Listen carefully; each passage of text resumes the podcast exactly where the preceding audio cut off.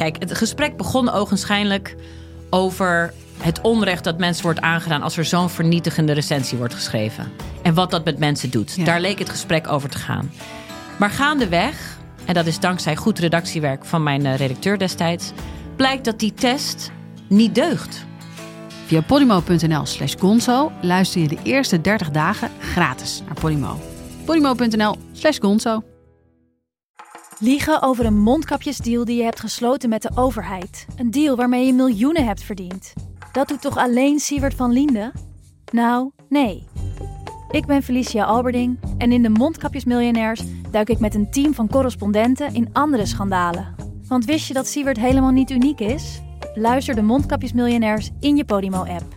Of ga naar podimo.nl slash mondkapjes. En probeer Podimo 30 dagen. podimo.nl slash mondkapjes. Mona Keizer zegt, eh, er zijn ook kroonprinsessen. Oh ja, maar ik vind ook niet. eh, kijk, eh, het zijn nooit alleen mannen. Dat vind ik ook. Dus dat, eh, dat geldt. Deze samenleving bestaat uit mannen en vrouwen. En eh, dus we moeten ook altijd beter, breder, eh, breder eh, kijken. Buma is natuurlijk.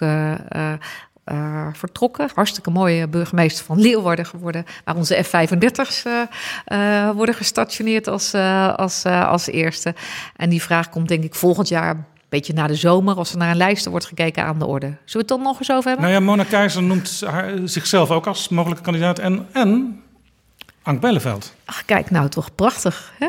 En ik, nou, ik, Bent u eh, beschikbaar? Als, misschien, u hoeft u zelf niet te kandideren hoor, maar dat wordt vaak gevraagd. Dan ben je beschikbaar. Ja, nou Uw weet je... partijvoorzitter zal dat vragen. Ja, dan, nou, die, die vraag beantwoord ik, dan, eh, beantwoord ik dan als de partijvoorzitter langskomt. U sluit Vindt u dat een goed idee? Ik beantwoord die vragen altijd pas, eh, pas dan. Als dan doe ik nooit zo van Als de tevoren. partij u roept, u zou de eerste vrouw als premier kunnen worden. Zeker, prachtig. Hè? Dat is hartstikke mooi. Dit is Betrouwbare Bronnen met Jaap Jansen.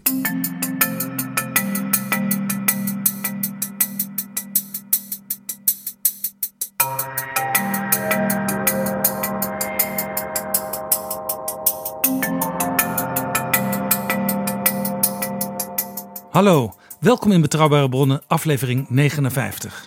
Donderdag landde op vliegbasis Leeuwarden de eerste F-35, het nieuwe jachtvliegtuig, de opvolger van de F-16. En komende week behandelt de Tweede Kamer de begroting van Defensie. Een mooi moment om te gaan praten met de minister van Defensie, Ank Bijleveld. De Koude Oorlog is al lang voorbij, maar het is inmiddels misschien wel onveiliger dan toen. Kunnen we trouwens onze eigen bondgenoten nog wel vertrouwen? De Amerikanen, de Turken. En hoe zit het met de plechtige belofte van Nederland om in 2024 2% van het bruto binnenlands product aan defensie uit te geven?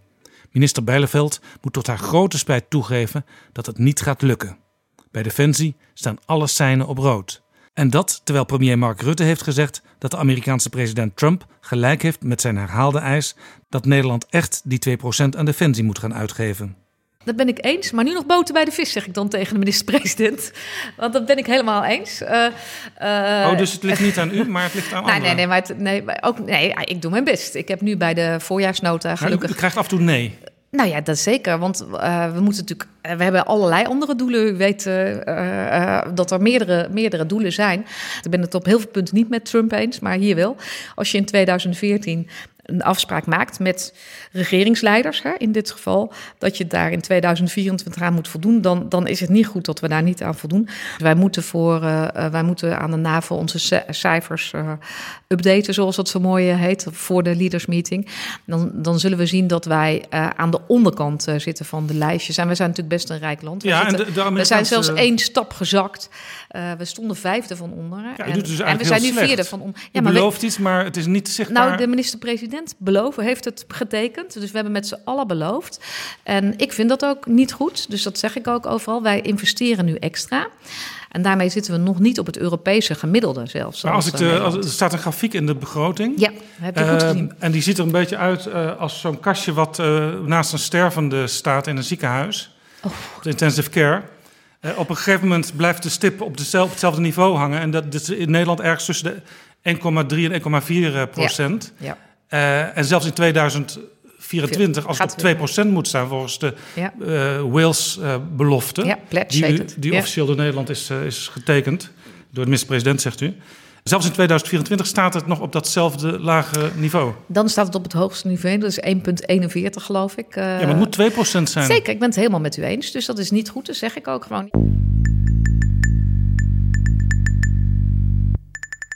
Dit is Jaap Jansen met Betrouwbare Bronnen. Welkom in Betrouwbare Bronnen, Ank Bijleveld. Dank u wel. Zondag kwam er een heel mooi bericht uit het Witte Huis. De leider van IS heeft zichzelf bijna gepakt, opgeblazen. En iets later werd bekend dat ook zijn waarschijnlijke opvolger uh, slachtoffer is geworden van Amerikaanse actie. Ja. Hoe ontvangt u zo'n bericht? Gaan dan ook meteen alle alarmbellen rinkelen omdat er misschien snel repercussies volgen, aanslagen in het Westen?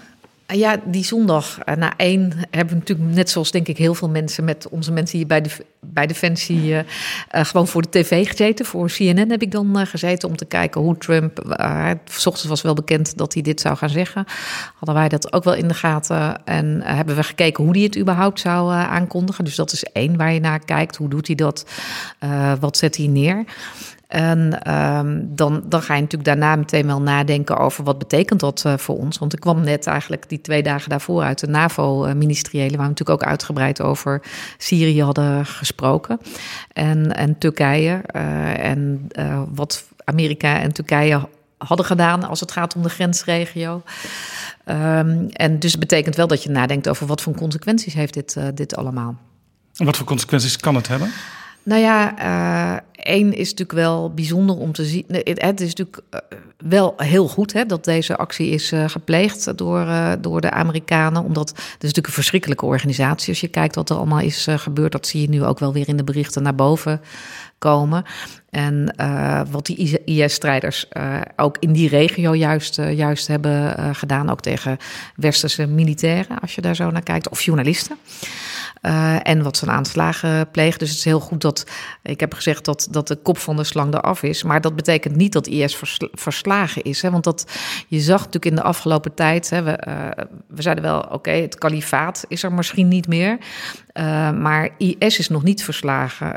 we, hebben, we, hebben, we weten, dat, dat is ook openbaar, dus kan ik rustig zeggen, dat die IS-strijders in een soort insurgency-situatie zijn gegaan. Dus zijn ondergedoken, poppen overal weer op. Ze hebben best veel geld. Daar zei Trump ook overziet over in zijn persconferentie. En dat kunnen ze inzetten. Dus dat betekent dat we toch waakzaam moeten blijven, ook voor, voor de gevolgen. Dat betekent ook dat we misschien anders moeten kijken naar hoe worden ze uh, al dan niet aangestuurd. Want er zitten natuurlijk mensen in juist. Uh, hoe gaat dat uh, eruit zien? Dus dat betekent dat wij ook dat, dat veel nadrukkelijker weer gaan volgen met elkaar. En daar zijn onze inlichtingendiensten natuurlijk ook altijd mee bezig. Ook met andere inlichtingendiensten van andere landen. Ja, en door de toestand ehm, in Noord-Syrië kunnen er ook IS-strijders weer uh, uit de kampen uh, bevrijd worden en ook weer extra uh, gaan rondzwerven. Ja, dat is natuurlijk, daar hebben we uitgebreid over gesproken, natuurlijk ook in, in de NAVO-ministeriële en naar buiten. Hè. Dus de, A, de, dat, de, de inval zeg maar, van Turkije in Noord-Syrië, NAVO-bondgenoot, die hebben wij veroordeeld. voor ons is heel erg belangrijk dat wij de, even afgezien van wat, er uh, over de IPG, dat is natuurlijk inderdaad voor een deel een terroristische organisatie. Maar de Koerden waren wel onze bondgenoten. Die bewaakten ook de kampen. Dus daar, zullen nu, daar zal een oplossing voor moeten, moeten komen. Ja, de Koerden zeggen overigens ook: wij hebben de Amerikanen geholpen bij het vinden van. Ja zag ik. Deze IS-baas? Dat kan niet, weet ik niet. Hè? Dus dat, daar kan ik nu zelf niet over uh, oordelen. Uh, maar dat, die Koerden hebben ons altijd geholpen in, in deze strijd tegen ISIS. Dus dat zou zomaar, zomaar kunnen. En um, eh, want je moet een hele goede inlichtingenpositie hebben uiteindelijk om te weten waar die uh, precies is. Het was overigens vrij dicht bij het gebied, hè, natuurlijk waar Turkije binnen is getrokken. Als, als, als iedereen zich die kaarten eens even, even realiseert. Wat ook wel uh, bijzonder is. Maar in ieder geval zal er aan die bewaking en beveiliging van die kampen wat moeten gebeuren. Daar hebben we ook uitgebreid over gesproken. Daar hebben de Amerikanen zeggen zij ook strakke afspraken met de Turken en de Syriërs over gemaakt. Nou, laten we dat maar. De situatie wijzigt nog steeds van uur tot uur hè, daar in de regio. Wij volgen, uh, volgen dat. En we moeten natuurlijk daar ook op voorbereid uh, zijn. Voorlopig zijn er wel een aantal mensen op drift, maar niet, zo, niet, niet duizenden. Hè? Dus het is nog, uh, nog een situatie die, uh, die beheersbaar uh, is. Voor ons geldt natuurlijk dat wij de Nederlandse foreign terrorist fighters, uitreizigers, dat wij die, die goed in beeld hebben. Dat mijn collega van JNV daar ook natuurlijk nadrukkelijk op let. Maar dat heeft al meer met onze eigen veiligheid hier te, laten, ja. te maken. Ne Nederland zegt die IS-strijders moeten in de regio, vooral in Irak, mm -hmm. berecht worden. Ja. Irak zegt, al zouden wij willen, dat kan gewoon niet, want het zijn er te veel. En ook de Amerikanen en Janine Hennis, de, de VN-gezant in Irak, zeggen: nee, het is veel verstandiger als de landen hun eigen strijders berechten. Maar u houdt vol, dat willen we niet. Ja, wij hebben als, als kabinet, hè, uh, uh, hebben wij als lijn, la, laat die mensen nou juist daar berecht worden, maar dan in, in, in, met een internationaal tribunaal of in bredere zin.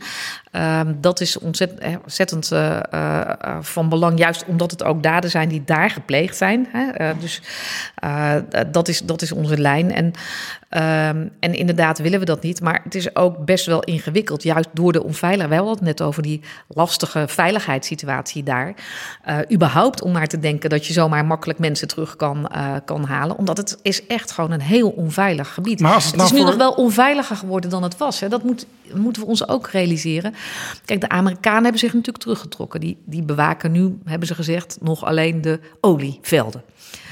Uh, dat heeft natuurlijk een andere aanleiding hè, dan, uh, uh, dan, de strijd tegen, dan de strijd tegen ISIS. Um, de Fransen hebben ook geen boots on the ground meer. Hè, dus de, die, ook die zijn teruggetrokken. Dus dat betekent dat, dat we daar ook in de anti-ISIS-coalitie met elkaar nog eens wat uitgebreider over moeten gaan. Maar als Irak nou zegt, wij kunnen het niet aan, dan is het gevaar toch heel groot dat die mensen uh, vrij gaan rondlopen op een bepaald moment. En dus ook weer bij ons in Amsterdam of in Den Haag op de stoep staan. Nou ja, dat soort vragen, uh, want dat is, dat is dan een hypothetische vraag. Die zou ik nu nog maar even liever niet willen uh, beantwoorden. Nou, u moet wel met alles rekening Zeker, houden. wij houden altijd met alles rekening. Daar kunt u van, van op aan. als het gaat om, want dan, als, dan haalt u Nederlandse uitreizigers aan. Hè, daar is de situatie wel wat anders. Daar, alleen het uitreizen is al strafbaar hè, in, in Nederland. Betekent dus als ze, bijvoorbeeld, nu hebben we als beleid, als ze een Nederlands consulaat of ambassade, meestal het consulaat in Erbil bereiken of iets in Turkije, ja, dan kunnen ze wel terug, maar dan worden ze meteen vastgezet in, eh, dan komen ze terug, worden ze teruggehaald, worden ze meteen vastgezet in de cel, omdat het uitreizen strafbaar uh, is. Voor anderen geldt dat als paspoort, hè, de, pa, de paspoorten worden ingenomen, staan ze gesignaleerd in het Schengen informatiesysteem. En dat betekent dat ze, dat ze uh, ook niet zomaar makkelijk meer terug kunnen. Hè? Dus, dat, uh, dus uh, in die zin is ons systeem er wel op gericht om ze helemaal in beeld te hebben. Maar wacht even, als er een IS-strijder aan de grens staat en door Schengen wordt. Als het een Nederlander is, hè? Want dan en ga Schengen ik zegt, die zit in ons systeem. Gaan we die persoon dan terugbrengen? Of, of gaan we nou, die dan toch in de, Nederland Als hij aan de grens staat, dan wordt hij gewoon dan opgepakt. Hè? Dus dat, uh, dat is helder. Uh, maar het is niet zo makkelijk om te reizen als je geen paspoort hebt. Dat is het punt. En dat, dat, dat is de essentie van de, van de signalering. Wij zullen altijd, want dat uh, gewoon alleen het uitreizen is al straf. Want dan heb ik het nog helemaal niet over daden gepleegd. Hè? Die, de, die dan, dat is de reden waarom wij zeggen dat kan, kan Irak of de regio veel beter beoordelen. Dat kunnen wij zo maar niet makkelijk beoordelen. Buiten dat het geen veilige situatie uh, is. Maar alleen het uitreizen is al strafbaar in Nederland. Dat hebben we ook gezien aan een aantal vrouwen die natuurlijk wel terug zijn uh, gekomen. en die zijn natuurlijk ook meteen vastgezet. Dus u zegt tegen Janine Hennis, ik begrijp wat je zegt, maar we gaan het toch niet doen, Janine. Ja, maar dat zeggen we met de hele regering. Ook onze minister-president uh, zegt dat. En, en het is natuurlijk een andere verantwoordelijkheid ook uh, die Janine Hennis heeft, die ik overigens goed begrijp. Ik uh, ben ook in Irak geweest, heb toen ook met haar gesproken toen ze pas net was. Ik begrijp heel goed dat natuurlijk de situatie uh, menselijkerwijs, want daar had zij het over in dat, in dat NRC-gesprek, dat die heel ingewikkeld en lastig is. Zij had het over die situatie. Uh, maar wij houden gewoon vast aan de lijnen op dit moment, met overigens veel meer landen hè, die, dat, uh, die dat doen. Ik heb er ook met mijn Franse collega nog over gesproken, hoe belangrijk dat is dat we dat samen doen. Wezen hebben we wel, zijn wel teruggekomen, zoals u weet, en dat hebben de Fransen ook gedaan. Ja. Heeft u altijd een mes bij u? Nee. Want uw oud-collega van Defensie, Jim Mattis. Ja. Uh, daar is een boek over verschenen, althans geschreven door zijn voormalige Ja. speechschrijver. En Mattis die zegt: Always carry a knife with you, just in case there is cheesecake or you need to stab someone in the throat. Ja, ik, eh, ik heb heel veel bewondering voor Jim Mattis. Ik vond het echt verschrikkelijk dat hij... Uh, hij is overigens uh, hè, uiteindelijk... Nou ja, hoe precies, weet ik niet. Maar hij had destijds kritiek op uh, op de Syrië-politiek van, van president Trump. Hij vond dat er niet teruggetrokken moest worden in Syrië. Ja, hij zei ook: ik, ik kan u op deze manier niet langer dienen. Zoek een minister ja. die u wel kan dienen. Ik vond het een prachtige brief die hij heeft geschreven. Ik heb hem zelf ook geschreven, want ik, wij, ja, we konden eigenlijk heel, we gingen heel goed met elkaar. Ik, kijk, ik ben zelf heel erg van, dat was hij ook, van concreet proberen te zeggen wat je dan kunt betekenen. Wat je kunt doen ook als NAVO of als uh, bondgenoten die in een anti-ISIS-coalitie zitten. En dat was hij ook. En hij had natuurlijk een berg aan ervaring ook uh, in te brengen als oud-marinier.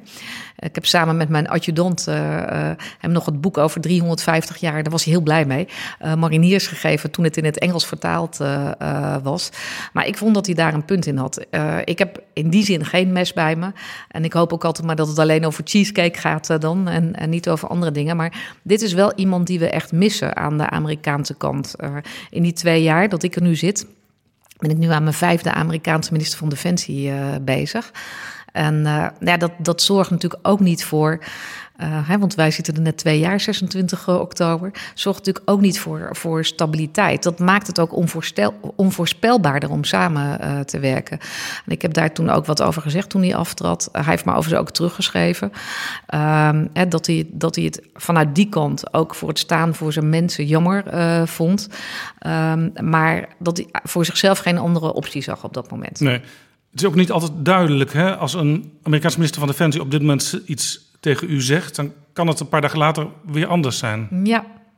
Nou ja, dat is zeker zo. Daar heb ik wel in het openbaar iets over. Uh, over ja, want ik begrijp dat u uh, ja. van Mark Esper nog had gehoord, de, de, ja. de, nieuwe, de huidige minister van Defensie. Ja.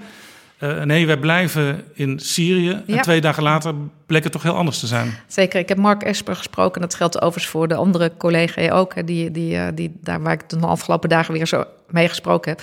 Ik had hem inderdaad telefonisch gesproken, onder andere over Syrië. En toen zei hij, nee, we blijven echt daar in Syrië. En daarop uh, volgde, uh, ik geloof drie dagen later, maar ik, kan mis zijn, een tweet van uh, president Trump, die toen iets heel anders, anders zei. En dat maakt wel dat het onvoorspelbaar is. Hè? Dus de, de wereldpolitiek is zeg maar in die zin is, de, is, de, is onvoorspelbaarder geworden. Um, en dat betekent ook dat wij dus zelf ook anders daarnaar moeten, uh, uh, moeten kijken, anders op moeten kunnen. Uh, kunnen en dit is dan een bondgenoot, sterker nog onze belangrijkste bondgenoot. Dit is de grootste NAVO-bondgenoot, grootste NAVO-partner, waar de minister van Defensie niet wist wat zijn president zou, ging zeggen een paar dagen later. Nou, nu hebben wij geen president, maar wel een minister-president. Dat zou hier onvoorstelbaar zijn dat dit, dit gebeurde. Overigens uh, denk ik dat ik het zelf, als het zou gebeuren, zou ik het niet accepteren van, uh, van de minister-president. Uh, dan zou ik denken, dan zoekt u inderdaad, net zoals Jim Mattis zei, dan zoekt u maar een, maar een ander voor deze klus. Want dat kan niet. Dit soort dingen, dit soort grote besluiten. Want dat is het toch, hè? En ook afspraken die wat betekenen voor bondgenoten. waar, waar die dan ook nog zei... ja, de Koerden zaten niet in Arromanche bij zijn, bij zijn persconferentie. Nou ja, wat is dat voor een gekkigheid, hè? Um, ja, dat zou ik zelf niet accepteren. En dat, nou ja, in die zin uh, lijk ik dan meer op Metters, eh, denk ik, dan uh, op de huidige minister. En toen, toen die, hele, zeg maar, die hele machtsbalans verstoord werd per tweet, toen dacht iedereen meteen: oh, wat gaan de Turken doen? En de Turken die besloten Noord-Syrië in te vallen. Ja, ja, die, die besloten dat meteen. Uh, en dat is ook een bondgenoot. Die zit ook samen met ons in. En dat is ook een bondgenoot. En dat is ook, de, dat is ook het, vind ik zelf het ingewikkelde aan, uh, aan aan dit verhaal. Dat een NAVO-bondgenoot een ander land binnenvalt. Dat, dat, is, een, dat is een unilaterale actie overigens trouwens. Hè? dus die, uh, die wij uh, veroordeeld hebben. Ik heb dat ook zelf gedaan. Ik heb met de minister-president hier het Kamerdebat uh, gedaan. Als minister van BZ en Defensie. En ik heb in het NAVO-ministeriële dat ook luid en duidelijk gezegd. Ook naar buiten toe. Met me veel meer collega's. Dat dat zo absoluut niet kan. Zeker als je kijkt naar hoe we met elkaar zijn opgetreden opgetreden. Overigens had ik al een keer eerder in de anti-ISIS-coalitie de Turkse collega's strak aangesproken, omdat ze toen ook. Uh, uh, toen, toen opereerden wij nog met vliegtuigen, ook boven Syrië in 2018. Opeens ook iets anders deden uh, in de richting van de Koerden dan uiteindelijk de afspraak was in de anti-ISIS-coalitie. ja, vorige week zat u met de NAVO-collega's bijeen in Brussel. Ja. Hoe gaat dat dan? Zit uw Turkse collega er dan de hele tijd zwijgend bij? Nee, helemaal niet. De Turkse, kijk, ik mag uit zo'n vergadering niet. Uh, dat is jammer voor u, hè? Ik mag niet uh, uit mag wel zeggen zwijgt. dat mag wel, ja. Nee, maar hij praatte, dus dat is geen punt. Uh, in het, ik mag uit de vergadering niks zeggen, maar ik kan er wel over zeggen dat de Turkse collega heeft een, een verklaring afgelegd van hoe zij daarin stonden. Dat moest ook wel. Hè? dat, dat hadden we ook gevraagd met z'n allen. en dat heeft hij gedaan.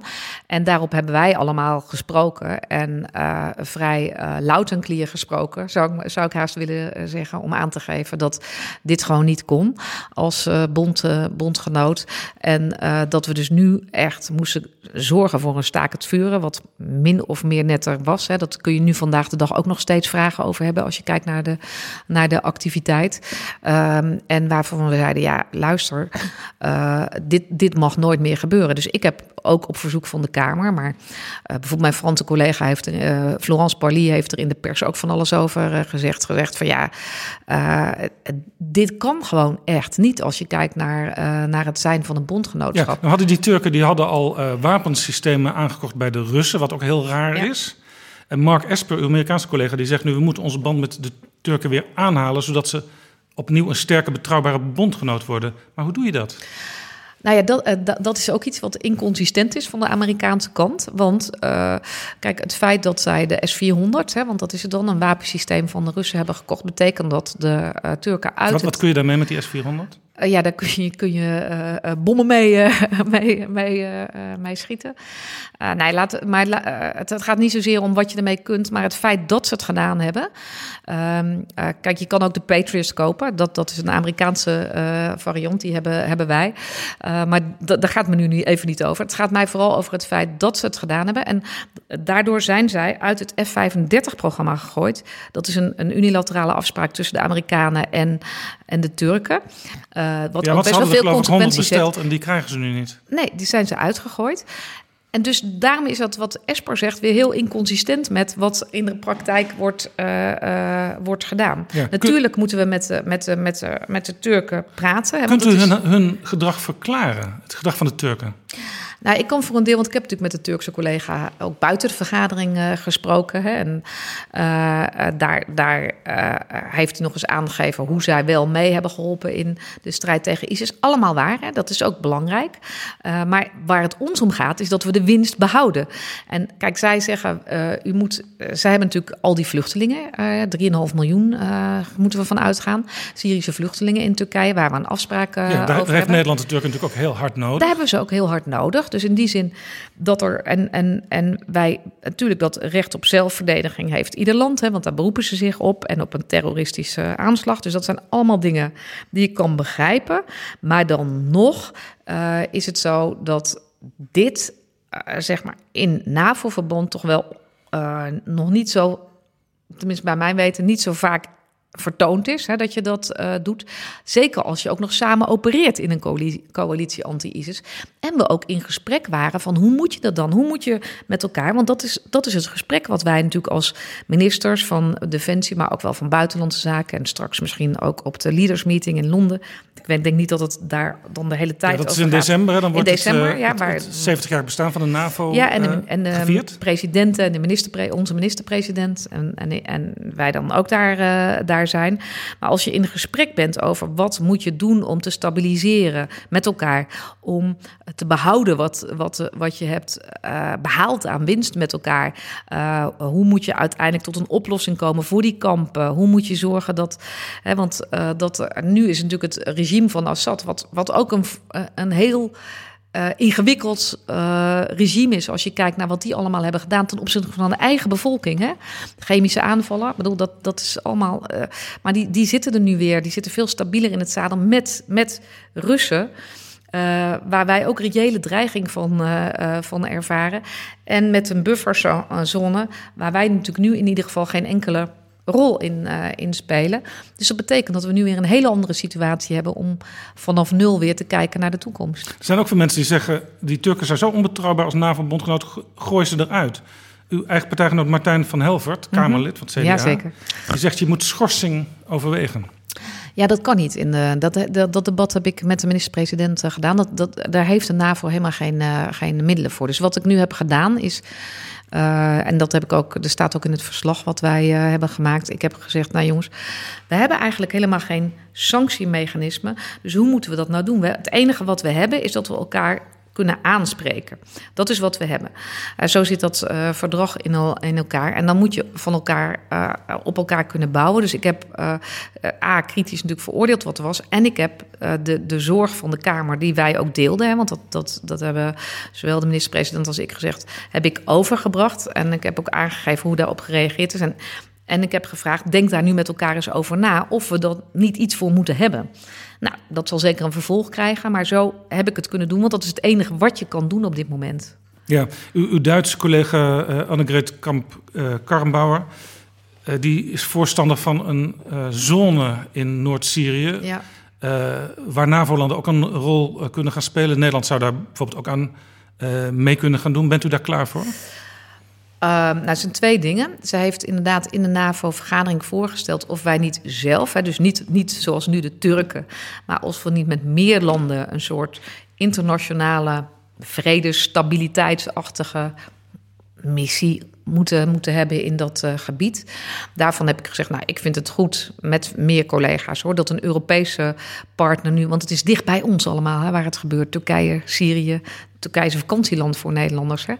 Uh, ik vind het goed dat een uh, een Europese bondgenoot een voorstel doet. Maar het is een voorstel waarvan ze wat, alleen kan vliegen, om het zo maar te zeggen, als er een VN-mandaat is. Want er is nu geen mandaat uh, voor. Dus het zal daar moeten worden ingebracht. Dan zullen de Russen daarmee moeten instemmen en de Chinezen. Dus dat zal niet zo eenvoudig zijn om dat, dat te doen.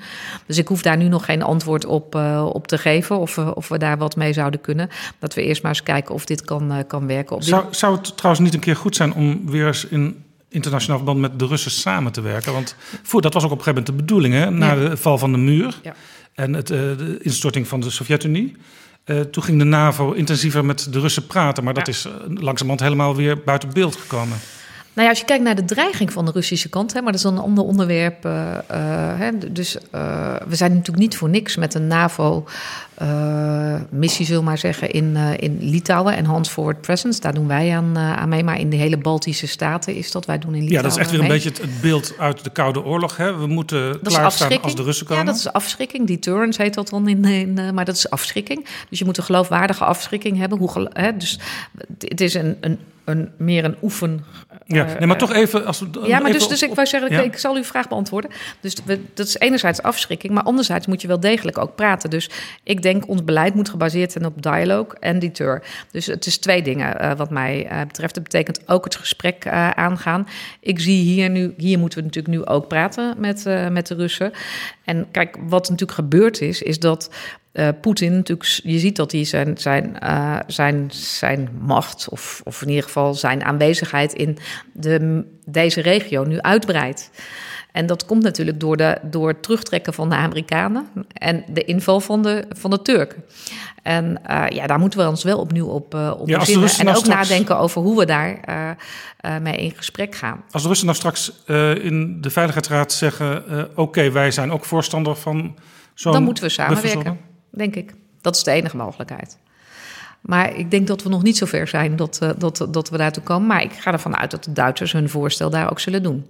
Nou had ik in Betrouwbare Bronnen uh, 54, een paar weken geleden, Christ Klep te ja. gast. En die speculeerde al op ja, uh, het moment dat Nederland gevraagd zou gaan worden om iets te gaan doen daar in Noord-Syrië. Mm -hmm. En hij zei, ja, dat, dat zou Buitenlandse Zaken misschien wel willen... maar Defensie kan dat gewoon niet aan. Defensie is uitgeput, het materieel is in slechte toestand... er zijn grote personeelstekorten, vaak op cruciale functies. Ja. Een groot deel van de krijgsmacht moet opnieuw worden uitgerust... en eerst weer oefenen. Daar heb je nog wel twee jaar voor nodig... dus de komende twee jaar kunnen wij dat gewoon niet. Ja, ik heb dat wel uh, gehoord en ik dacht, nou, dat, dat uh, ging me dan weer iets te ver... Uh, kijk, ehm, eh, maar dat is een mooie brug om ook iets te zeggen over waar we nu, eh, waar we nu staan. Kijk, dat we. Eh, eh, want grootschalig kunnen wij dat niet. Daar heeft hij gelijk in. Hè? Want ik ben niet voor niks gestopt in Mali met, eh, met de eh, mis- missie MINUSMA. Ja, daar waren wel Omdat- 400 eh, Nederlanders. eh, Ja, actief. zeker. En omdat, we, omdat de landmacht, hè, want het ging om de landmacht, omdat hij uiteindelijk moest, eh, moet herstellen. Dus daar, in die zin ben ik het met hem eens. En toen wij aantraden twee jaar geleden, eh, de staatssecretaris en ik, eh, eh, toen ben ik op zich ook wel geschrokken van, eh, van de staat die, waar we in verkeerden. Doordat er heel lang is bezuinigd op defensie vanuit een idee. Eh, wat eigenlijk, als je nu het eerste deel van ons gesprek hoort, een heel waanzinnig idee is. Dat er een sprake zou kunnen zijn van een vredesdividend. Ja, de wereldvrede is uitgebroken. We hebben niet zoveel defensie meer nodig. Ja, dat was het idee. Maar dat is eigenlijk een heel raar idee als je nu het eerste, ik weet niet hoe lang we nu hebben gesproken, kwartier van ons gesprek beluistert. Want dat is helemaal niet het geval. Het is misschien zelfs wel eh, Het is- een gevaarlijke situatie nu dan in, het, in de Koude Oorlog. Toen we Ja. één vijand hadden en we wisten dat we daar ons op moesten richten. Het is veel onvoorspelbaarder. En je ziet dat de bondgenoten, waar wij eh, natuurlijk mee samenwerken, want, want de NAVO is een bondgenootschap. En dan als je daar lid van bent van dat bondgenootschap, dan hou je aan afspraken, dat die ook onvoorspelbaarder zijn. Daar hebben we net over gesproken. Je ziet de dreiging aan de Russische grens, die is reëel. Als ik met mijn Litouwse of mijn Estse collega's spreek, dan voelen ze het tot in de haarvaten. En als je daar bent, voel je dat ook. Hè? Ik ga daar niet met mijn eigen mobiele telefoon op pad. Hè? Alleen om, om, om te weten hoe het is met, met wat er gebeurt met fake news, met, met, met hacken, met, eh, met anders, met, met eh, cyberaanvallen. Dus er is een heel ander type dreiging. Dus dat hele idee was gek. Dat heb ik ook van het begin af aan gezegd toen wij de defensienota maakten. Wij kunnen natuurlijk als kabinet nu wel investeren hè, in defensie. Maar dat is maar. Ik heb dag één na de beëdiging gezegd, eh, toen met het interview in, rondom de Treffenzaal.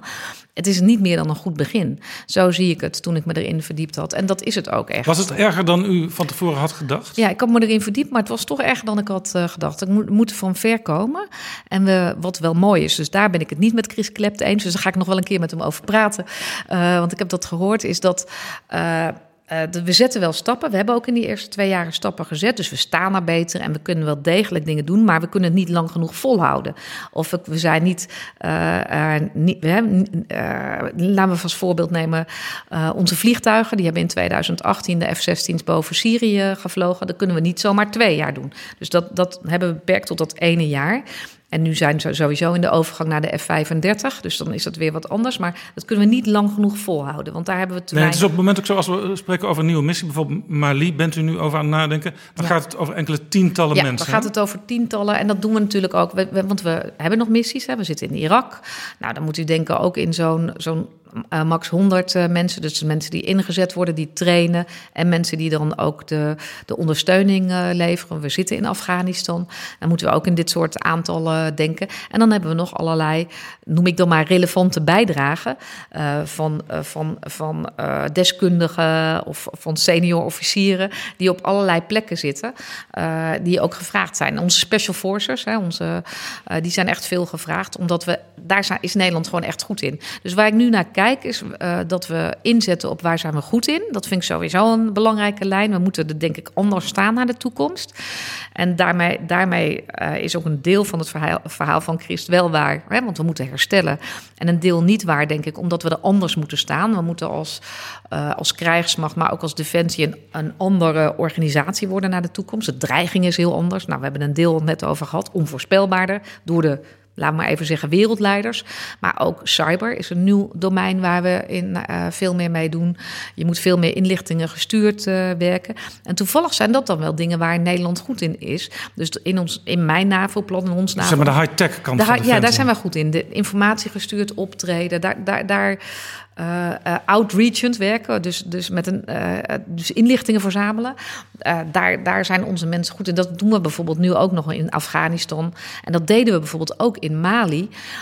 Daar hebben we een hele module over inlichtingen verzamelen voor de Force Commando opgezet. Die hebben we zo opgebouwd dat we die gelukkig konden overdragen aan de opvolgers. Want ja, dat werd, werd anders wel gemist buiten de andere gaan we nu weer terug met een kleine missie naar Mali? Nou, dat weet ik niet. Daar zijn we nu naar het kijken natuurlijk.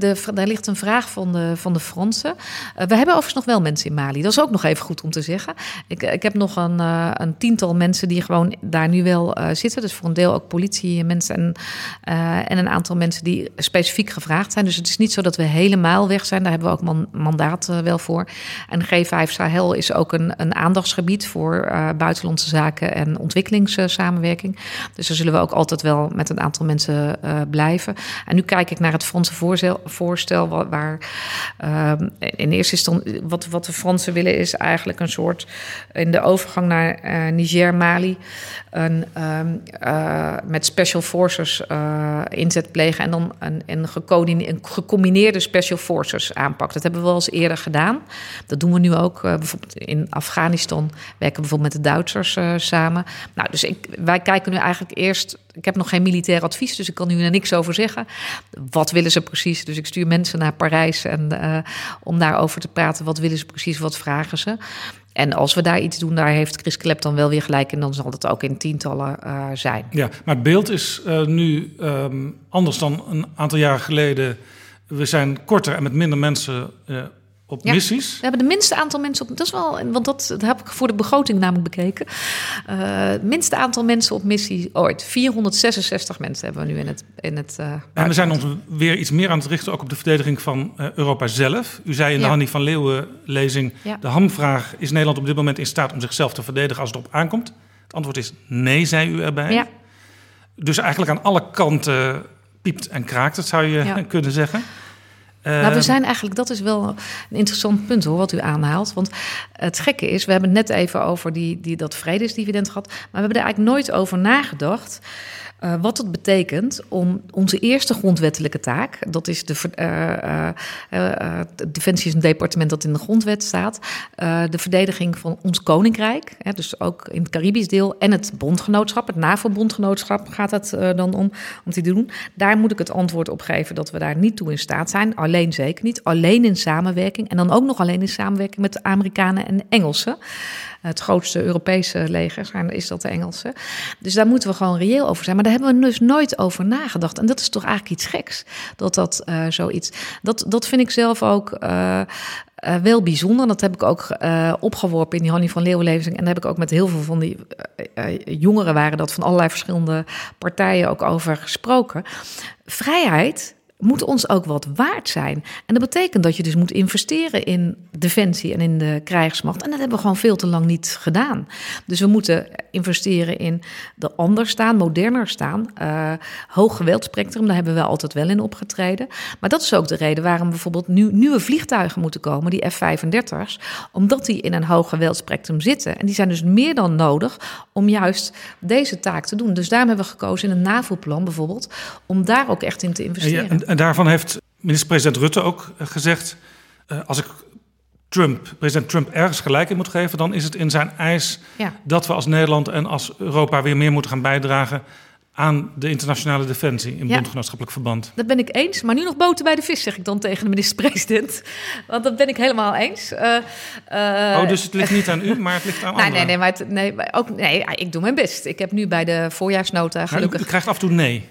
Nou ja, dat zeker. Want uh, we moeten natuurlijk. Uh, we hebben allerlei andere doelen. U weet uh, dat er meerdere, meerdere doelen zijn.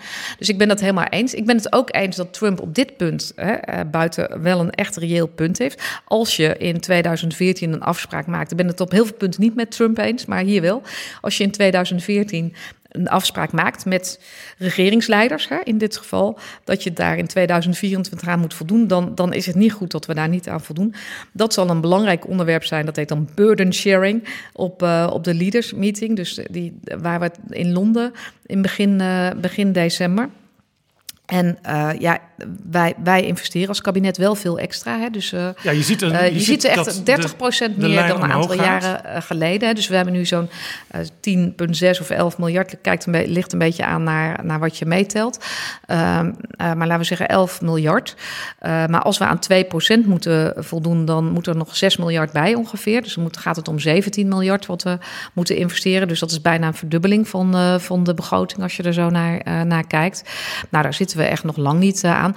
Maar wat wel belangrijk is, wij moeten, voor, wij moeten aan de NAVO onze cijfers updaten, zoals dat zo mooi heet, voor de leaders meeting. Dan, dan zullen we zien dat wij aan de onderkant zitten van de lijstjes. En we zijn natuurlijk best een rijk land. We, ja, zitten, en de, de we zijn zelfs één stap gezakt. We stonden vijfde van onder. Ja, en, dus en we zijn nu vierde van onder. Ja, maar belooft iets, maar het is niet zichtbaar. Nou, de minister-president beloven, heeft het getekend. Dus we hebben met z'n allen beloofd. En ik vind dat ook niet goed. Dus dat zeg ik ook overal. Wij investeren nu extra. 5,5 miljard aan het begin van de periode. En nu in, de, in mijn huidige begroting is het zo dat er nog 3,5 miljard tot 2030 bij komt. Uh, maar dat is um, 162 miljoen is daarvan structureel. Dus dat is te weinig om uiteindelijk structureel erop te houden. En daarmee zitten we nog niet op het Europese gemiddelde zelfs. Maar als ik de, als, er staat een grafiek in de begroting. Ja, heb je goed uh, gezien. En die ziet er een beetje uit uh, als zo'n kastje wat uh, naast een stervende staat in een ziekenhuis. Oh. Intensive care. Uh, op een gegeven moment blijft de stip op, dezelfde, hetzelfde niveau hangen. En dat is in Nederland ergens tussen de 1,3 en 1,4 procent. Ja. ja. en zelfs in 2024, als het op 2% moet staan volgens de ja. Wales-belofte. ja, die, die officieel door Nederland is, is getekend. Door de minister-president, zegt u. Zelfs in 2024 staat het nog op datzelfde lage niveau. Dan staat het op het hoogste niveau, dat is 1,41 geloof ik. Ja, maar het moet 2% zijn. Zeker, ik ben het helemaal met u eens. Dus dat is niet goed, dus zeg ik ook gewoon. Ja, dit is het enige... Uh, maar is dat dan, een, neemt u dat uw... Uh, collega's kwalijk, want u bent ervoor en zij zijn, zeggen, zeggen nee, ja, nee, zijn wij voor, zijn zijn natuurlijk wel een bredere zin voor, maar we moeten het altijd afwegen tegen andere prioriteiten. Maar uh, maar zegt, maar ik, zegt u dan ik, eigenlijk... Ik, ga, ik probeer overal uh, aan te geven, en nu ook via u, dat het belangrijk is juist om uh, in deze veel onvoorspelbare tijd om te investeren. En niet zozeer, want dat wil ik wel wegnemen, omdat ik per se vind dat we 2% moeten halen. Maar die 2% die is gebaseerd op een dreigingsanalyse. En we hebben het aan het begin gehad over, over wat we nu zien in de wereld. Dat, uh, dan, dan wordt die dreigingsanalyse nog aangescherpt. En die dreigingsanalyse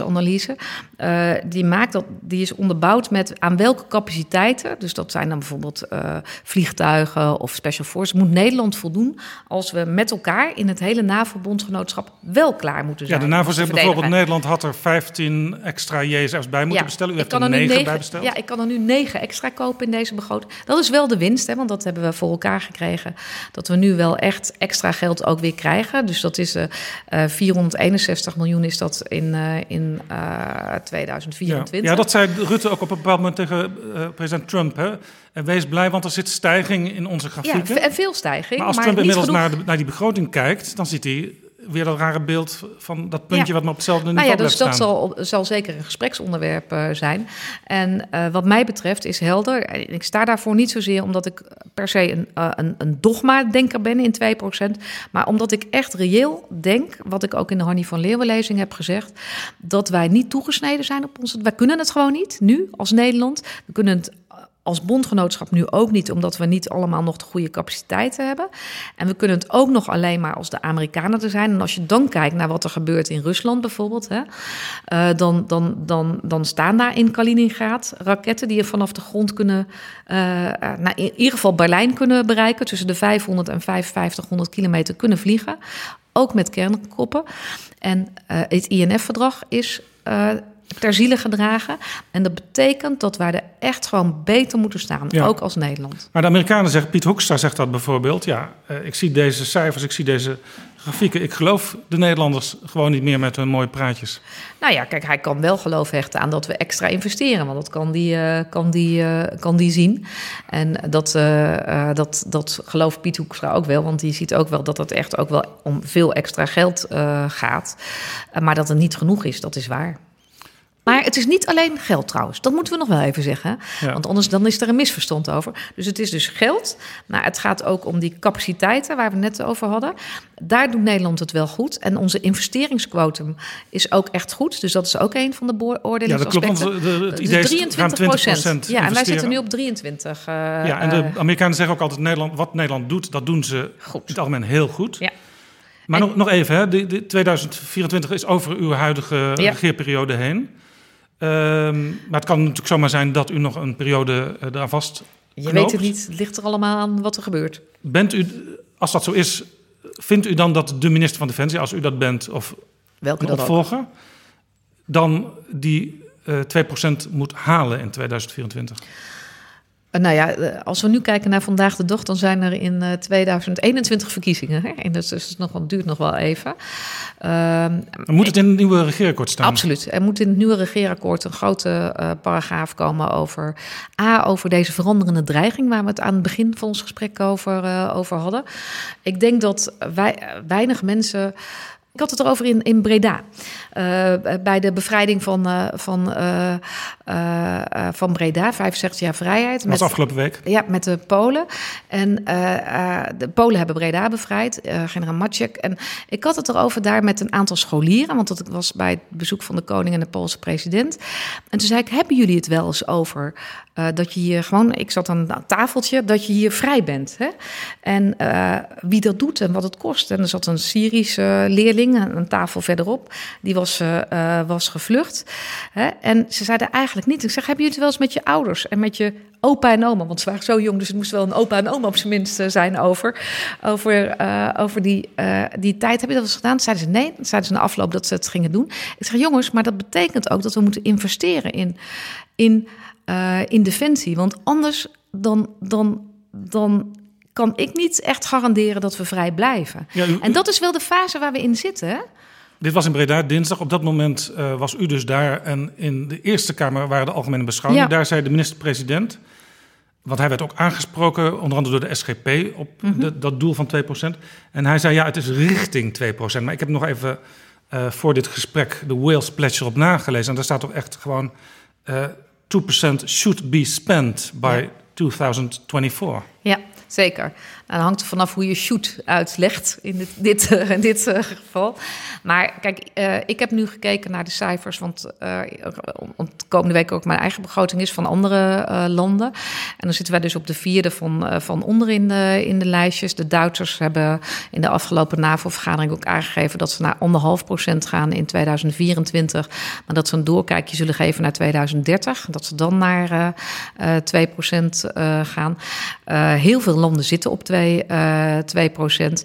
Uh, dus, uh, dus dat het een richting is, dat is zeker zo. Maar dat het een richting is die we zouden moeten halen, dat is denk ik de, de opvatting van alle NAVO-partners als ze aan tafel zitten. En u spreekt daar Rutte ook nog even op aan, neem ik aan. Nou, we gaan week. samen naar de leaders meeting, dus we zullen het er ook samen met elkaar over hebben. Wat hij zei klopt natuurlijk wel, want we halen het niet. Nee. Dit is Betrouwbare Bronnen, een podcast met betrouwbare bronnen. Er komt een Wopke-fonds, door Wop Koekstra ook wel het Wiebesfonds genoemd. Heeft u al bedacht uh, welke claims u bij hem gaat neerleggen? welke claims gaat u bij hem neerleggen? Nou ja, ik heb natuurlijk al uh, bij de voorjaarsnota, dat is mooi, hebben we natuurlijk in het kader van het NAVO-plan, want dat hebben we gemaakt. Hè, dus dat heeft, uh, heeft ook overigens onze minister-president ingediend. Hè, dus waar, die, nee, waar we die 15 F-35's, Special Forces, vuur, vuurkracht land, uh, cyberinformatie gestuurd optreden zit, zat daarin. Dat zijn de dingen die de NAVO van ons vraagt. Daar hebben we uitgerekend wat dat ongeveer moet kosten. Dat, dat is ons onze doorkijk. Daar gaan we natuurlijk een aantal van financieren. We hebben dus extra geld nu bij de voorjaarsnota uh, gekregen. Ik maak een, uh, uh, met de collega's hier een herijking, zoals is afgesproken, van de defensienota in het komend voorjaar. En daar zullen we in aangeven hoe willen we er staan als krijgsmacht naar de toekomst, gegeven de dreigingen die er, die er zijn. Dus dat zal veel meer gaan over de veranderingen in de wereld, onvoorspelbaarheid, over lange volhouden, over informatiegestuurd op, optreden, over nieuwe domeinen die er misschien wel uh, zijn, waardoor je moet kiezen. Want dat kan niet anders, je moet kiezen.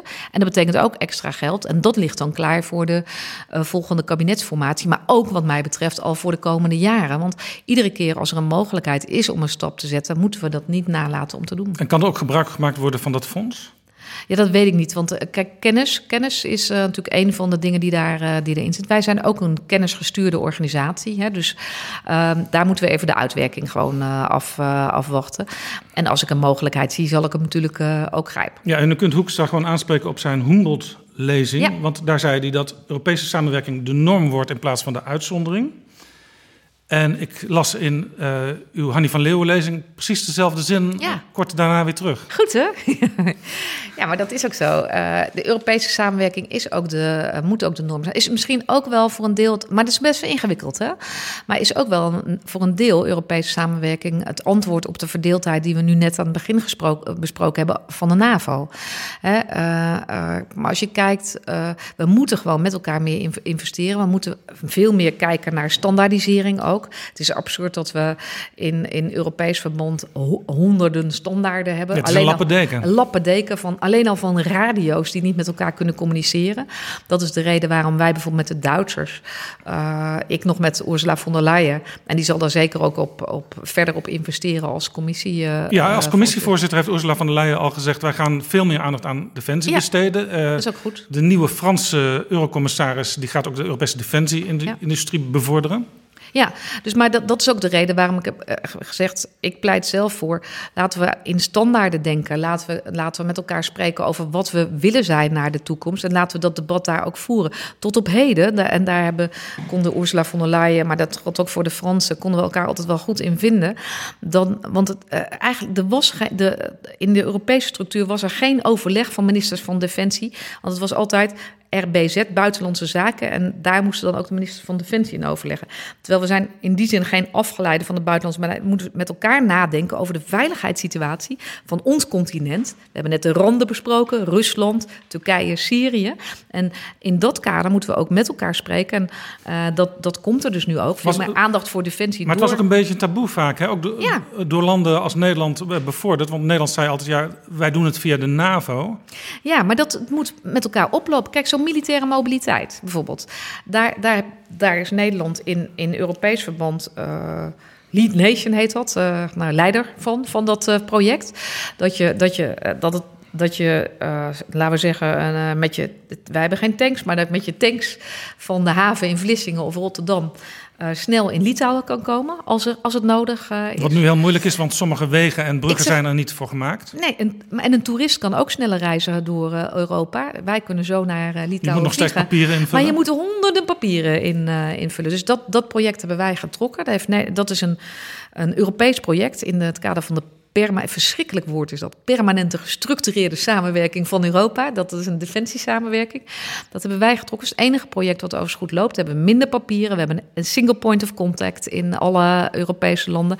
Nou ja, dan moeten natuurlijk... We, hebben geïnventariseerd wat er versterkt moet, eh, eh, moet worden. Uh, maar daarvan heb ik toen gezegd, dat moet gelijk oplopen met de NAVO. En dat hebben we dus een, een NAVO-EU-samenwerking van gemaakt. Ik denk, we kunnen elkaar versterken als we het uh, goed doen. Door ook te kijken naar standaarden kunnen we elkaar versterken. En dan kunnen we met dit soort projecten ook. doen we ook met het S-project over cybersecurity.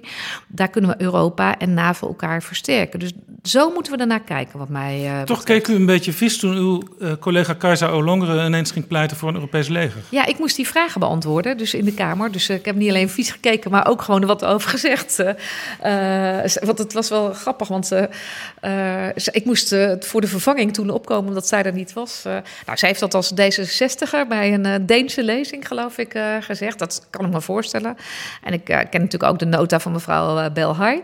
Maar wat, wij zijn niet voor een Europees leger, maar dat is iets anders, voor een Europese krijgsmacht. We hebben ook geen NAVO-leger of NAVO-krijgsmacht. Maar ik ben wel voor verregaande samenwerking. Dus eigenlijk een kwestie van woorden als je dat is een, hebt ja, over een Europees leger. Ja, want, want hier gaat het dus uh, echt om, vind ik, uh, het uh, gezag over de zwaardmacht. En, uh, en, en die moet bij het Nederlandse parlement liggen.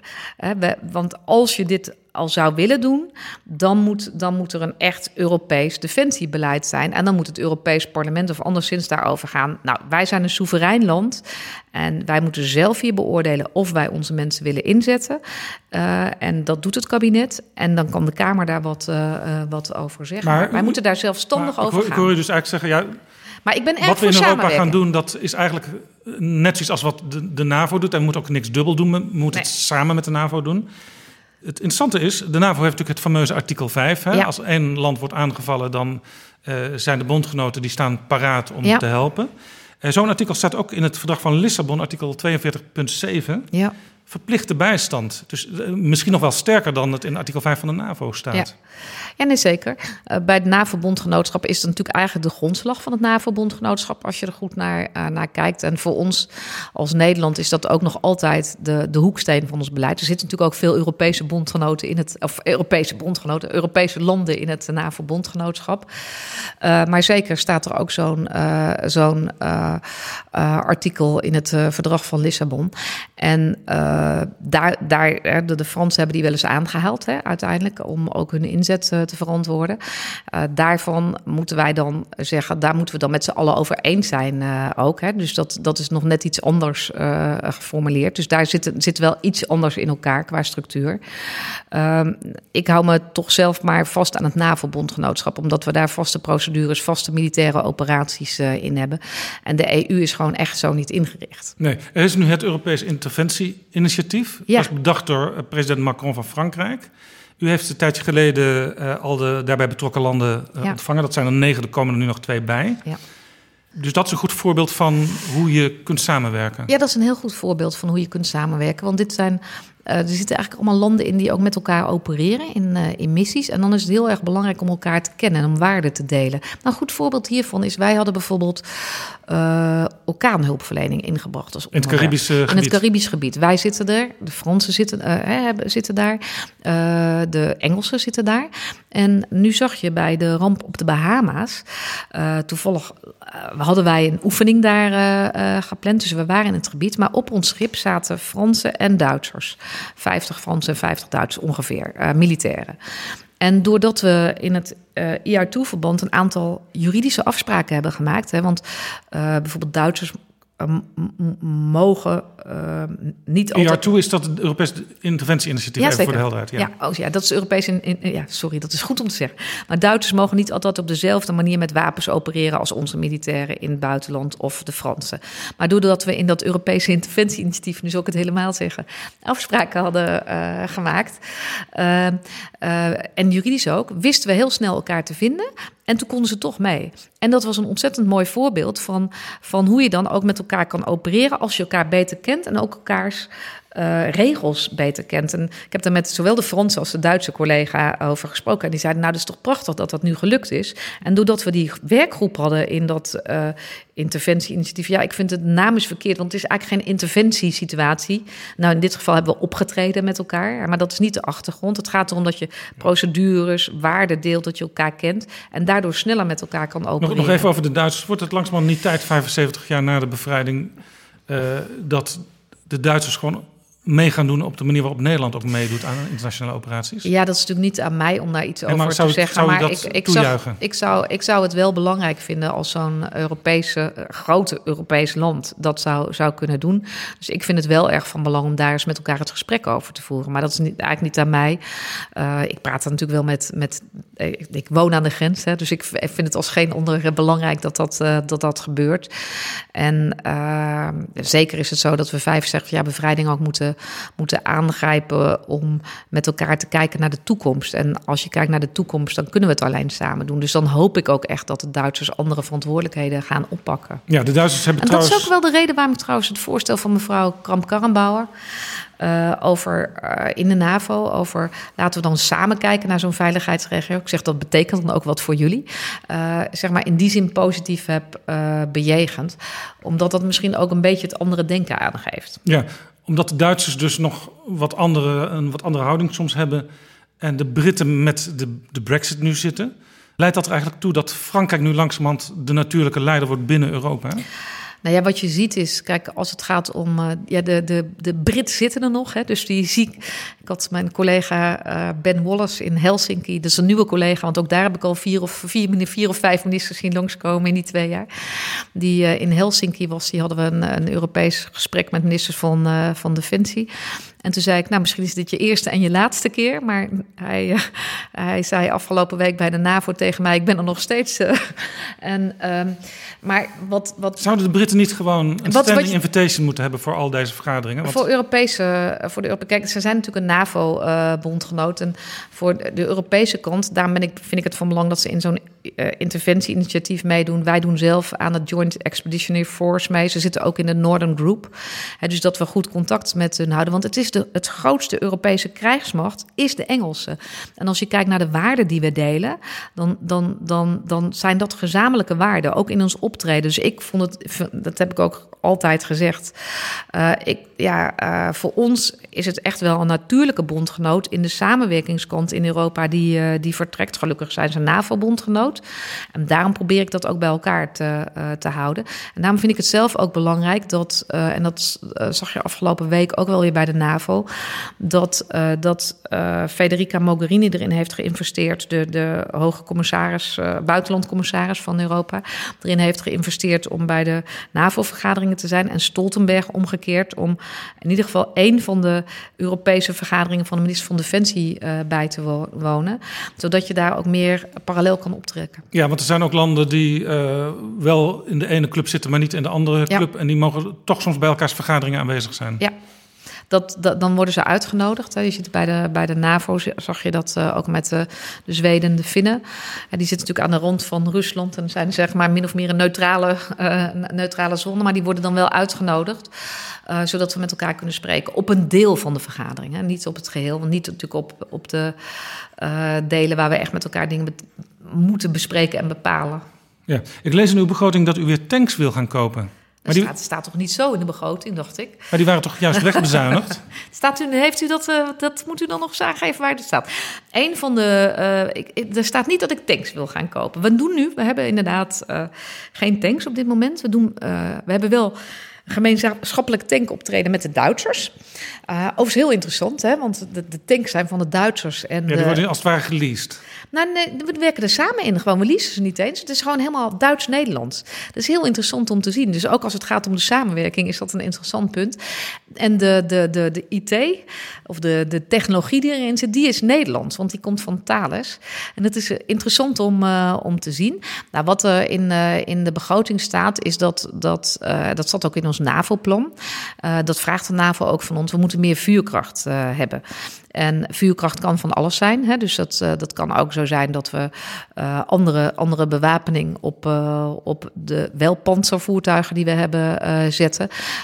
maar als je spreekt met onze militairen in, in Litouwen, dan zegt ze ja, wij hebben eigenlijk echt grotere vuurkracht nodig. En uh, dat is ook een van de vragen die de NAVO aan ons uh, stelt. Of het dan nou per se tanks zijn, dat kan het zijn. Maar we moeten in vuurkracht investeren. Ja, en dat maar... geldt op land, maar ook maritiem. Dat is denk ik ook goed om te weten. Ook onze schepen moeten meer vuurkracht ja, hebben. Nee, maar ik dacht eigenlijk toen ik het las... In dat tekst staat er niet zo letterlijk in, maar je zou het zo kunnen vertalen. Zeker. Beetje raar, op een bepaald moment bezuinig je. Dan stoot je allerlei zaken af, vaak voor een te lage ja. prijs. En een jaar of 10, 15 later ga je toch weer iets soortgelijks aanschaffen. Ja, maar dat heeft ook wel weer heel erg te maken met waar we het al even over hadden. Er is natuurlijk te veel bezuinigd op defensie. En als je kijkt naar gewoon, kijk, want die vuurkracht, hè, of wat het, wat het dan ook voor middel is, laat ik dat zo even zeggen. Maar die vuurkracht is gegeven de dreiging meer dan nodig. Dat geldt maritiem uh, en dat geldt ook op land, dat we meer, uh, meer moeten hebben.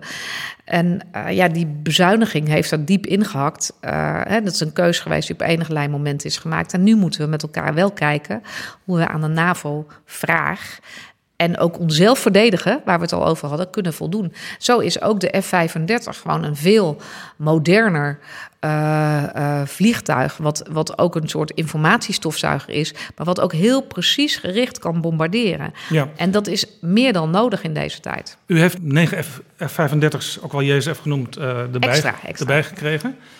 Nou, ze zijn er nog niet, tragischerwijs. We, we, hebben ze, we bestellen ze. Ja, doordat u ze krijgt, kan Nederland ook weer de Amerikaanse kerntaak uh, vervullen. Uh, dus je kunt uh, kernwapens onder dat vliegtuig hangen. Dat Ga... ook dat de, de, het Nederland. Het is zo dat de F-16 had de dual capable. is, was dual ja, maar daarvan capable, was het idee dat die dingen liggen weg te roesten. De, de, dus die, die F-16 kon die taak uh, verrichten. Dat is een uh, taak, daar is geen, dat is geen geheim, die uh, Nederland in het kader van de NAVO doet. En er is altijd het idee geweest dat de F-35 de taak van de F-16 zou overnemen. Dus beide zijn dual capable, maar daar zijn niet die negen extra voor nodig. De negen extra zijn nodig gewoon omdat wij uh,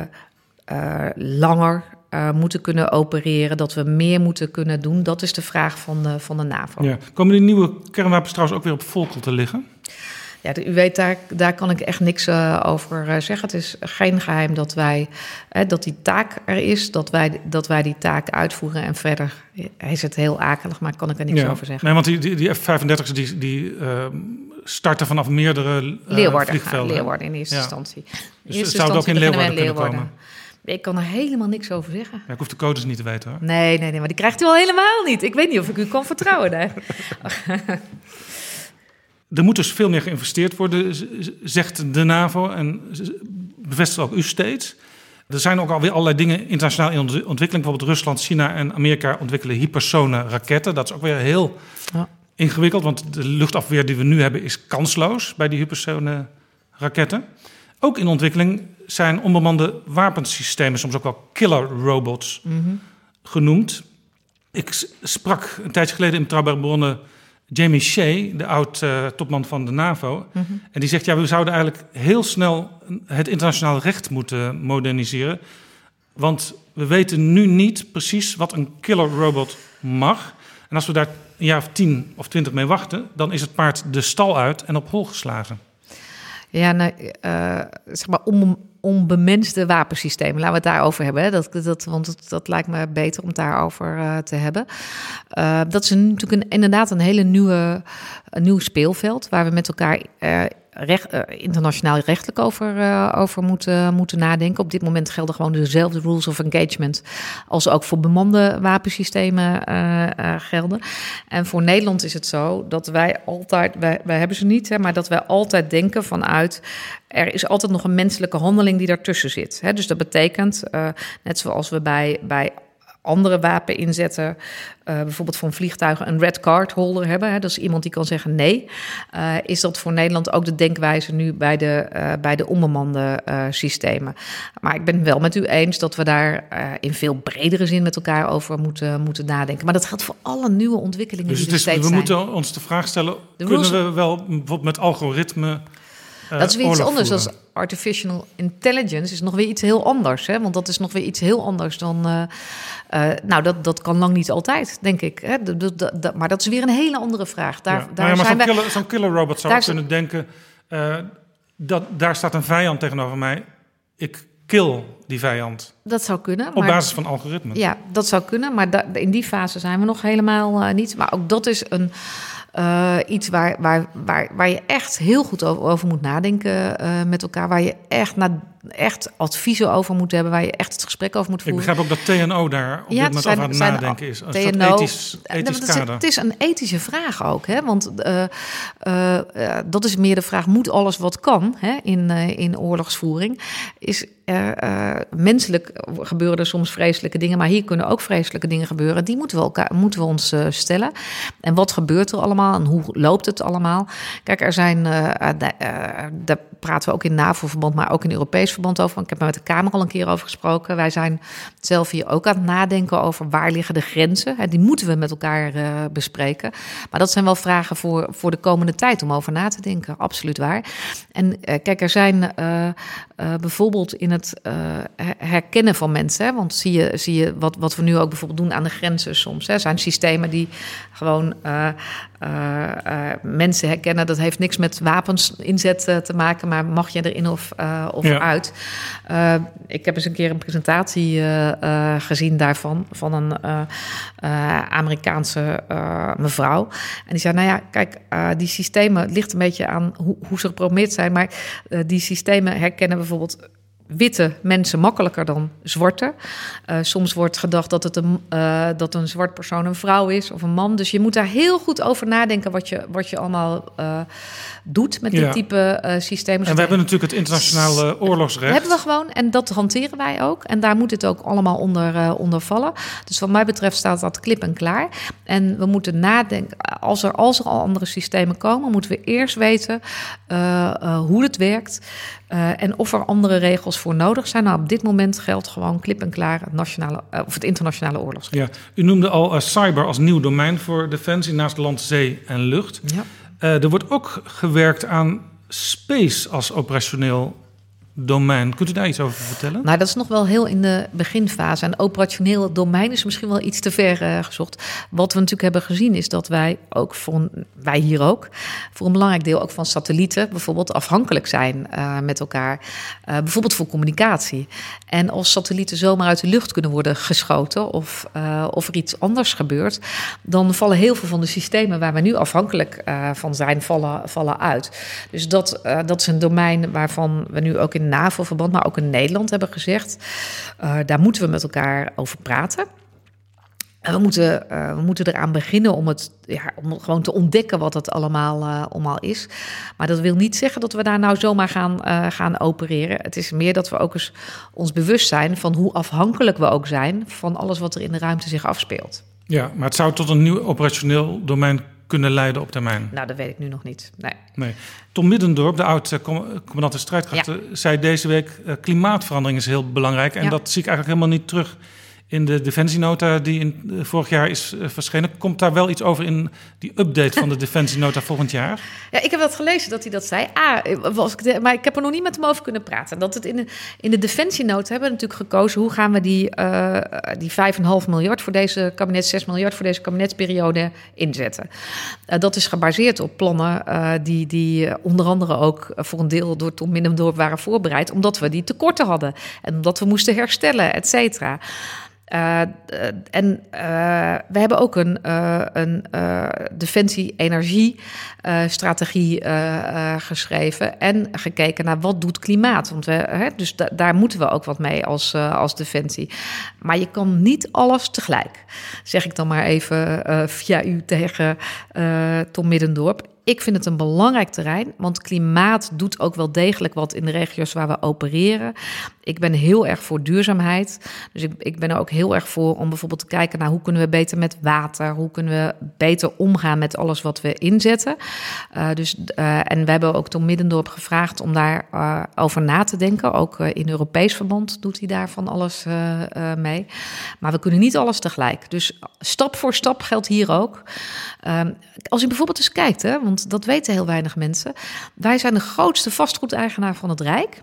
Wat de klimaatplannen die dit kabinet heeft genomen betekent voor ons. 11.000 gebouwen hebben we, geloof ik, als ik er goed, uh, uh, goed heb ongeveer. We kunnen allemaal zonnepanelen op.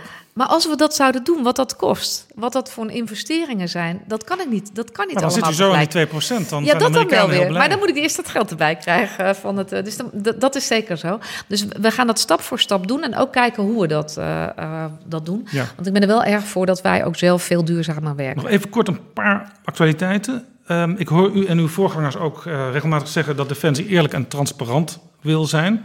Maar onlangs hebben collega's van NRC en NOS uit Amerikaanse archieven opgediept dat Nederland verantwoordelijk is voor 70 burgerdoden in Irak in 2015 bij een aanval op een bermbomfabriek. Destijds is het Openbaar Ministerie op de hoogte gesteld. Wist het OM toen ook van die 70 burgerdoden? Nou, ik, ik kan er nu even nog niet zoveel over zeggen. Het is wel zo dat van al onze acties hè, wordt het Openbaar Ministerie op de hoogte gesteld. Die kijken dan of er iets is gebeurd wat, uh, wat uh, strafrechtelijk, uh, hè, wat, een wat strafrechtelijk is. Of, of dat er. Hè, dus dus dat, dat, dat hebben zij ook bekeken van alle vier de meldingen die, zijn, die er zijn gedaan. Um, en daar is niets aan de hand geweest. En het Openbaar Ministerie kijkt, bekijkt dan de hele situatie. Maar daar kan ik verder ja, jammer genoeg voor u niets over zeggen. Wat ik wel doe, en want er zijn natuurlijk ook vragen van de Kamer over. Ik probeer echt nog voor de begroting daar uh, de Kamer meer over, uh, over te zeggen. Ik ben zelf uh, sowieso wel voor meer transparantie, maar ik heb ook als taak. Om te staan voor de veiligheid van onze mensen. Voor de veiligheid van onze vliegers ook in, in dit geval. Zeker als ze actief opereren. Nu opereren we niet meer in dat uh, gebied, zoals u uh, uh, weet. maar omdat wij niet, u heeft net de aantallen vliegtuigen genoemd die wij nu kopen. We hadden er aan F-16 iets, iets meer. maar omdat wij niet een enorme groot aantal vliegtuigen hebben. en ook niet een enorm groot aantal vliegers, moeten we dat altijd keer, voor, keer op keer afwegen wat we wel en niet kunnen zeggen. Ik heb er zelf voor gezorgd dat we veel transparanter waren. Dus wij geven nu altijd, wel nu vliegen we niet in, uh, in Syrië, maar in 2018 hebben wij iedere week in ons weekbericht Defensie aangegeven of we gevlogen hebben en of we bommen hebben gegooid. Dus wat ik kan zeggen, zal ik zeggen. Uh, en dat is altijd een afweging die gemaakt moet worden. Ja, nog even uh, de dienstplicht. Oh, ja. Leo Beulen, de, de ja. ex-landmachtchef, maar ook de commandant de strijdkrachten Rob Bauer, die hebben als gezegd van ja, misschien zou je de dienstplicht uh, voor jongens en meisjes van 18 weer actief moeten maken. Want dat kan misschien ons personeelstekort voor een ja. deel oplossen. En uw eigen uh, partij, Buma in 2016, ja. noemde ook heel nadrukkelijk de militaire dienstplicht als optie. Ja. Ja, ik weet dat dat uh, gezegd, uh, gezegd is allemaal in verschillende, op verschillende manieren. Nou, de dienstplicht is er natuurlijk inderdaad nog. Ik heb hem voor, voor meisjes ingevoerd, dus dat is wel mooi. Dus iedereen valt nu onder de dienstplicht. Dat geldt voor al onze functies zijn voor dus mannen en vrouwen. iedereen krijgt nog een brief op zijn 18e? Iedereen, ja, op zijn 17e voordat ze 18e worden. En, maar dan hoeven ze niet op te komen. Dus, hè, dus dat, dat is de situatie. Meisjes krijgen voor het eerst vanaf komend jaar. Er zijn 211.000 18-jarigen op dit moment. Zeker. Oh, dat is mooi dat, dat u dat zo precies weet. Uh, maar goed, als je dat systeem helemaal wilt wijzen, want we hebben natuurlijk een beroepsleger, uh, dat vraagt gewoon te veel. Dat kunnen we op dit moment uh, niet. En dat is ook echt niet goedkoop. Het is ook niet de situatie waar we naartoe moeten. Ik denk dat we veel moeten kijken naar ook anders werken, andere, met andere systemen werken. We hebben wel uitgerekend wat het kost. Ik heb ook de Kamervragen erover beantwoord. Maar dat kost 17 miljard om dat in te voeren. Ik denk niet dat ik dat voor elkaar krijg. Denkt u wel bij de minister van Financiën? Het is wel ook een manier om heel snel meer vrouwen bij de krijgsmacht te krijgen. Want daar loopt u nog wel heel erg achter. Ja, ik ben, uh, ik ben heel erg voor diversiteit. Uh, meer vrouwen, maar ook meer, uh, meer kleur, zou ik haast zeggen. Bij de burgers gaat het iets beter. Dus de civiele functies bij, uh, bij ons. We geloof ik 24% vrouwen, maar 10% bij de, bij de militairen. En dat moet echt omhoog. Dus daar uh, werk ik samen met de staatssecretaris stap voor stap aan. Het gaat beter, maar het moet nog beter. Uh, uw partij, het CDA, verkeert in de luxe positie dat twee ministers zwaar overwegen zich te kandideren voor het lijsttrekkerschap. bent u blij met, deze met twee kandidaten? zijn toch perfecte kandidaten, ja zeker, absoluut. Maar het is nu nog niet aan de orde. Mona Keizer zegt, uh, er zijn ook kroonprinsessen. Oh ja, maar ik vind ook niet, uh, kijk, uh, het zijn nooit alleen mannen, dat vind ik ook. Dus dat, dat geldt, deze samenleving bestaat uit mannen en vrouwen. En dus we moeten ook altijd beter, breder, breder kijken. Maar goed, het is helder dat Buma is natuurlijk uh, vertrokken. Hartstikke mooie burgemeester van Leeuwarden geworden. Waar onze F-35's uh, uh, worden gestationeerd als, als, als eerste. En die vraag komt denk ik volgend jaar een beetje na de zomer, als er naar een lijst wordt gekeken aan de orde. Zullen we het dan nog eens over hebben? Nou ja, Mona Keizer noemt haar, zichzelf ook als mogelijke kandidaat. En, en Ank Belleveld. Ach, kijk, nou toch prachtig. Hè? En ik, nou, ik, Bent u beschikbaar? Als, misschien, u hoeft u zelf niet te kandideren hoor, maar dat wordt ook vaak gevraagd. Dan ben je beschikbaar. Ja, nou, Uw weet partijvoorzitter je, zal dat vragen. Ja, dan, nou, die, die vraag beantwoord ik, dan, uh, beantwoord ik dan als de partijvoorzitter langskomt. Vindt u dat een goed idee? Ik beantwoord die vragen altijd pas, uh, pas dan. Als dan doe ik nooit zo van als tevoren. Als de partij u roept... Nou, weet je bent u... een trouw partijsoldaat? Ja, dat is goed, hè? Dat is altijd goed. Ja, alleen maar een soldaat. Dat is niet goed. Ik ga voor generaal dan, vindt u niet? nee, het is niet de vraag die nu aan de orde is. Maar ik, wat ik wel heel mooi vind, dat we in een positie zitten dat we gewoon meerdere kandidaten hebben. Welke partij heeft dat? En allemaal goede kandidaten. En dat is wel heel mooi. Het CDA staat daar, vind ik, goed voor. Met goede inhoudelijke punten en goede mensen. Ik bedoel, dat, dat, is, dat mag wel gezegd worden, uh, toch uh, ook via u. En uh, in die zin hebben we echt weer een hele zou, grote weg naar boven. U zou de eerste vrouw als premier kunnen worden. Zeker, prachtig. Hè? Dat is hartstikke mooi. Maar die vraag beantwoord ik toch niet via u nu. Dank u wel. Graag gedaan. Gesprek.